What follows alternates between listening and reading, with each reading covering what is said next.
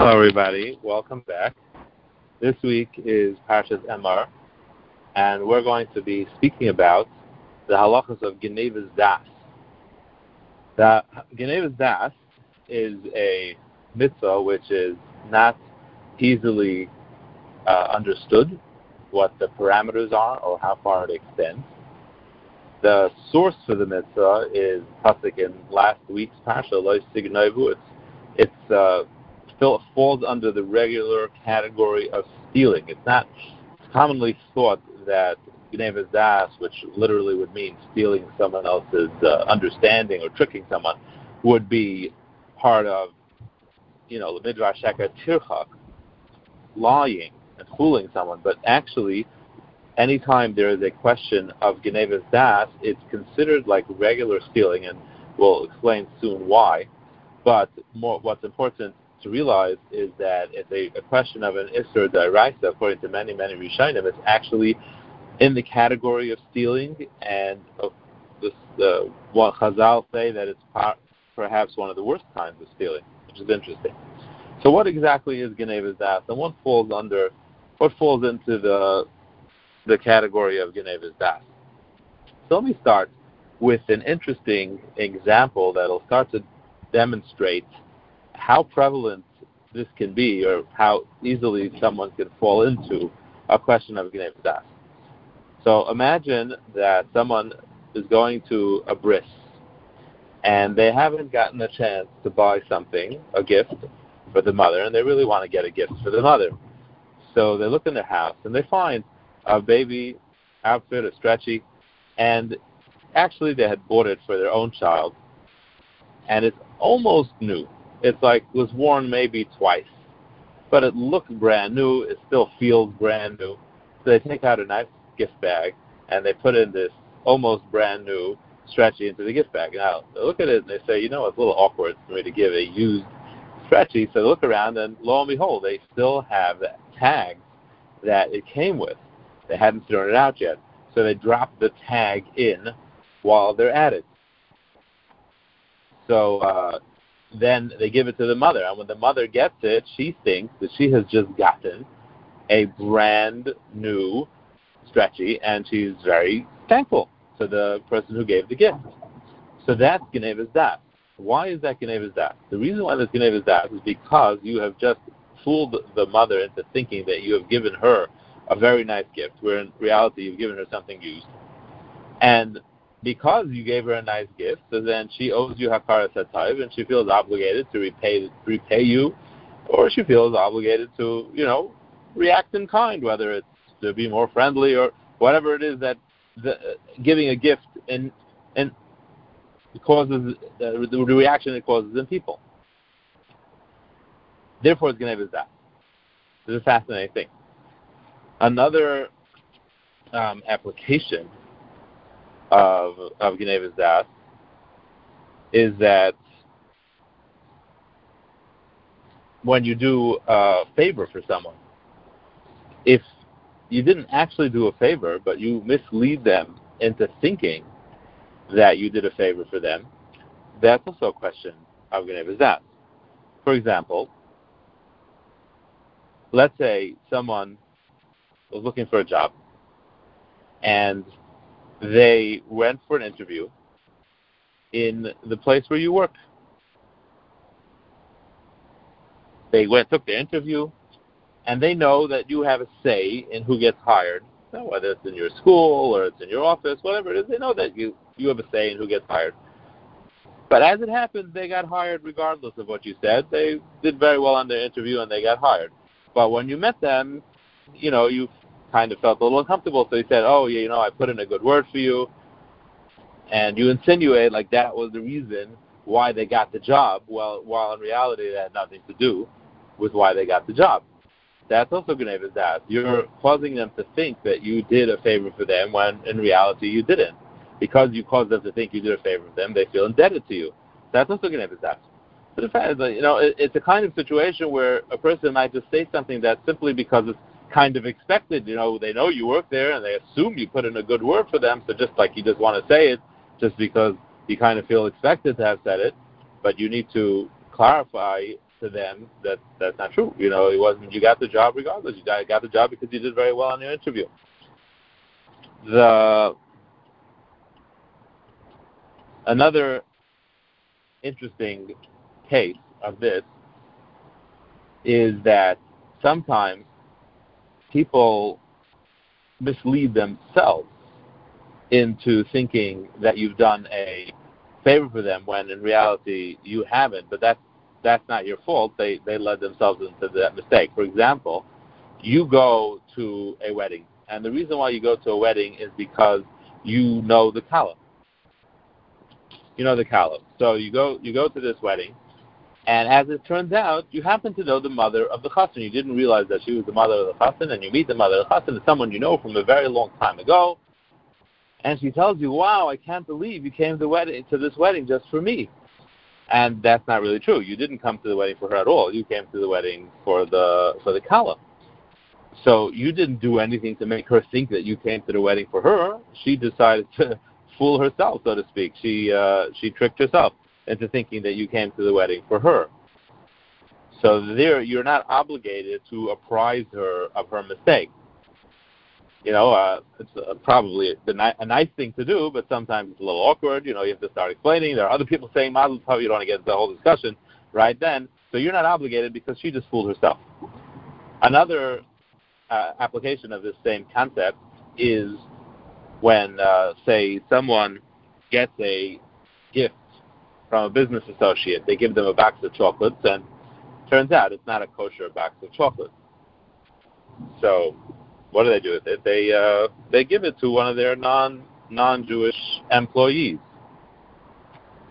They give it to one of their non Jewish employees. That not the non Jew thinks that he just got a kosher box of chocolates, which he knows is kind of expensive. So he's you know he feels very very uh, touched very thankful that you gave him such a nice gift, where, where in truth it was non kosher and you gave it to him because you have nothing to do with it. But you didn't do anything to make him think it was kosher. You didn't give him any, any indication that it's kosher. You didn't tell him, I went out and got this special box of chocolates for you. You, you just gave it to him, and he re- made all these inferences on his own. There, then again, you don't have to disabuse him of that, and he. Uh, he, he he caused himself to make a mistake. You didn't cause him to make that mistake. There, that's also another case where when a person tricks himself, you're not obligated to apprise them of their mistake. Another situation that comes up also in terms of gifts is interesting is when you're collecting you're collecting money to give a gift to someone from a group of people. For example, you know, students collect money to give uh, a gift to their teacher or to their rebbe, or parents collect money to give a gift to a teacher or to a rebbe, or any such situation, a coworker, so on and so forth. So one person generally goes around and starts collecting the money. They collect the money and they realize that they've collected enough money that even without them contributing, there's enough money to buy whatever gift it was that they had planned on buying. People had given enough money without them. So they say, hmm, you know, I don't have to give anything. You know, there's enough money here. But if you do that, then and then you give the gift, the the person is going to think that you gave you you contributed to this gift. So if you give them the gift without contributing anything, it's kind of a double Genevas das. It's a Genevas das both from the person that you're giving it to. He thinks you you chipped into the gift and you did not, and it's also a Genevas das from the people that have given the gift who think that you're a part of it and you're not. So that's an issue. So you have to either what you have to do is you have to contribute equally, so as not to fool the person who you're giving the gift to. But this leads to an interesting, sticky situation where sometimes you're collecting money for the gift, and one person or two people don't want to give, and it's kind of awkward to write that these uh, so and so and so and so gave, and it'll be kind of obvious that those two people didn't give, and like it might even hurt the person that you're giving the gift to that these these these two people didn't give. So what do you do in that situation? So over there, being that everybody knows, in other words, all the donators of the gift know that these two people didn't give, and they want to protect the recipient from any kind of uh, hurt or, or embarrassment, so they can kind of donate in the sake, in the name of those two people who didn't. right? So in other words, the five people who end up giving the gift can say, you know what, we're going to gift the portion of the two people who didn't give, so as, as if they're giving as well, and that's fine. You know, that doesn't. It's, it's, if if you're gifting it to them, that oh, that works too. And then it truly is coming from everybody, even though they hadn't you know donated it from their own money. They they donated it through you gifting it to them, but that's fine. It's coming from everyone, so that you can do. Because but the reason why you can do that is because everybody knows about it. So if you're collecting the money and you do the same thing, you tell everybody, you know what, I collected all the money, and there, as it happens, there's enough money. Is it okay if I don't give anything? And everybody says fine, it'll be from you know as if it's from you too. Then that would be okay. But if you don't tell everybody and you just give it without giving anything, then you're simply deceiving the person who's receiving the gift into thinking you you chipped in when you didn't. So that's another uh, application of Genevas Das when it comes to gifts. So we've just basically worked through the concept of Genevas Das as it applies to giving of gifts.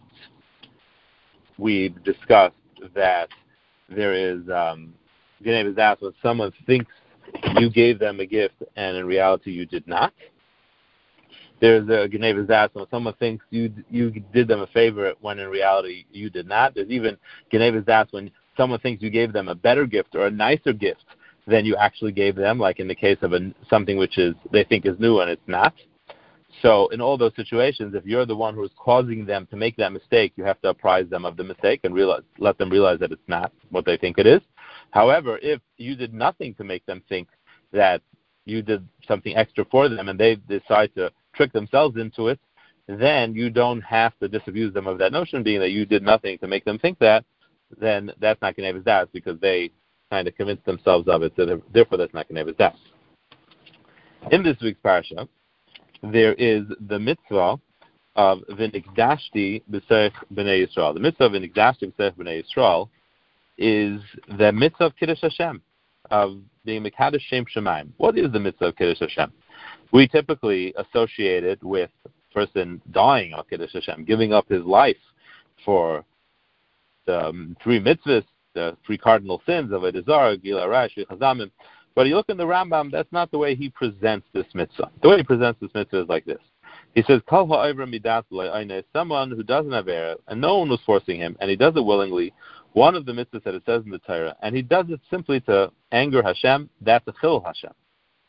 But likewise, he says, anybody who's pirish me'avera, someone who holds back from doing something wrong, I also mitzvah, or he does a mitzvah, lo ba'elam, not because of any ulterior motive, not because he's afraid of someone, not because he's scared, and not because he's seeking honor, only simply because of Hashem's will. The same way Yosef stopped himself from sinning with the wife of Potiphar, Harei. Kiddush Hashem doesn't mean dying for Hashem's name. It really means living with Hashem. In the privacy of a person's home, when no one is looking, what does he do? If he does Hashem's will for no other reason, just to do Hashem's will, that's Kiddush Hashem. The Rambam continues. if a person is careful, and he speaks softly with people, and he is friendly with them, and he meets them, greets them with a smile on his face, and even if they humiliate him, he doesn't strike back. He gives honor and respect even to the people that don't respect him.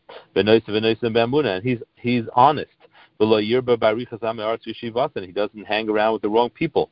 And he goes beyond the letter of the law. Everybody praises him and they love him and they would like to emulate him. This is a Kiddush Hashem. And on this, the pasuk says, Hashem says, "You are my servant, Yisrael, that I am proud of." Now, who doesn't want Hashem to be proud of them, right? So this is living with Kiddush Hashem. A person's at home, and their children are giving them a hard time, and they manage to be patient. That's Kiddush Hashem.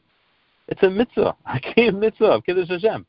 Shemaim. Exactly as the Rambam says, Diburoi ben nachas im habrias. You speak softly with people. You think this means only non-Jews? or people on the street. It means them too, but it certainly means our children when we control ourselves and we're patient and we speak properly and we speak calmly and we don't take humiliation to heart from anybody. That's Kiddush Shem Shemayim. When we go out of our way to make a phone call and make someone feel better, that's Kiddush Hashem. When we sit down and we take out a siddur, and although it's very stressful and things are flying, we manage to get in a Shema and Shemoneh Esrei, that's Kiddush Hashem, as the Rambam writes. We did the mitzvah loy mifnei davar ba'olam, not for any other reason. No one knows that you're davening, and no one will ever know. You did it for Hashem's sake. That's Kiddush Hashem Shemayim. It's a mitzvah min ha-Torah v'niktashti b'sech and and of course one of the most important mitzvahs in the Torah, Kiddush Hashem. When our character traits emulate Hashem, in the ways that the Rambam enumerates honesty, humility, not answering back, doing above and beyond the letter of the law that's Kiddush Hashem. And it's fascinating because those aren't mitzvahs in the Torah. Those aren't one of the 613 commandments. Not answering back, humility, uh, uh, uh, that's not, no, that's not any one of the Torah mitzvahs. But they define Kiddush Hashem because they define what we are as Jews elevated and holy people. When we make ourselves holy, we sanctify Hashem's name. Holiness is when we live for other people. We don't live just for ourselves. We don't live a selfish existence. That's holiness. And when we're holy, Hashem's name is, is, is sanctified. There's another mitzvah that this pasuk teaches us. Chazal say that if we're in shul and we answer kadosh, kadosh, kadosh by Kedusha, we're Mekayim this mitzvah of the Nikdashti, B'Sech B'nai Yisrael. We're going to make Hashem holy. Brewer writes that when saying these words, we have to think that we're trying to sanctify Hashem's name. We have to recognize His holiness, and through that, he writes, will be zoicha that Hashem will rest His Shechina upon us from he- from heaven. We'll have the schus of Ashra Shechina from saying Kadosh, Kadosh, Kadosh with the correct kavanah, realizing I'm sanctifying Hashem's name. I'm being kind the mitzvah of Nikdashti V'Sech B'nai Yisrael. And that Rizal would warn his Talmidim very much about this, how important this mitzvah is. Then the Mishnah Berurah brings this fascinating thing. He brings from a sefer called Sefer Hecholos that Hashem tells all of the malachim, He tells all the whole heavenly host that when Klal Yisrael says Kadosh, Kadosh, Kadosh, and their eyes gaze upwards to heaven, which is one of the things you're supposed to do by Kedusha, you're supposed to lift your head up, and they lift themselves up. That means what we do with our feet. You lift yourself up slightly when saying this. Hashem says, I have no greater pleasure in the world like that time. They look in my eyes, that's what we're doing when we look up. And I look in their eyes. And at that moment, I grasp the kisei hakavod, the form of Yaakov Avinu that's on it, and I hug it and I kiss it, and I remember the schusim of Klal Yisrael, and I hasten the geula. So it's amazing. Just from saying kedusha properly, realizing that this isn't just saying words, but we're engaging in the sanctifying of Hashem's name in the world, something the whole spiritual world waits for. The angels can't begin praising before we have praised Hashem. Everybody's waiting for us to say Kadosh, Kadosh, Kadosh. Hashem waits for us, and He gazes in our eyes, and we gaze in His, so to speak. What does that mean? That means that when we're saying Kadosh, we're proclaiming our yearning to be close to Hashem, as close as possible. And that's why we lift ourselves up. We're trying to get like a little closer. So although Kadosh normally holy means separate, like untouchable, that's not what it means by Hashem. It actually means the opposite. It means Hashem is totally dedicated to us. He's given over to us. Everything he does, does nothing is for himself. It's solely to benefit us. And when we realize that and appreciate the total holiness of Hashem, He has no greater pleasure in the world. That's what we're saying when we say Kadosh, Kadosh, Kadosh, trying to get as close to Hashem as possible. And if we do that, we have to realize we're doing a mitzvah deraisa of Dashi B'Sech B'nai Yisrael. So two times during the week, one almost all the time, and one if a person gets a chance to be in shul and answer Kadosh, Kadosh, Kadosh, and looks up to Shemaim and, and, and lifts himself up a little bit, lifts themselves up, they have to realize Israel is sanctifying Hashem's name and giving Hashem the greatest pleasure that He has of all time. And when a person does the the Nikdashti Israel the way the Rambam says, every moment in a person's life when they keep themselves from doing an aver, they keep themselves from lashing out, they speak calmly, they give Seir Panim Yafis, they do mitzvahs, they do Ma'asim Tayvim when no one else knows, no one cares. Only you know and only Hashem knows. That's also the mitzvah of an B'Seich Yisrael, uh, B'nai Yisrael, the mitzvah of Kiddush Hashem, which gives HaKadosh Baruch Hu the greatest pleasure in the world. Have a good Shabbos and a good night.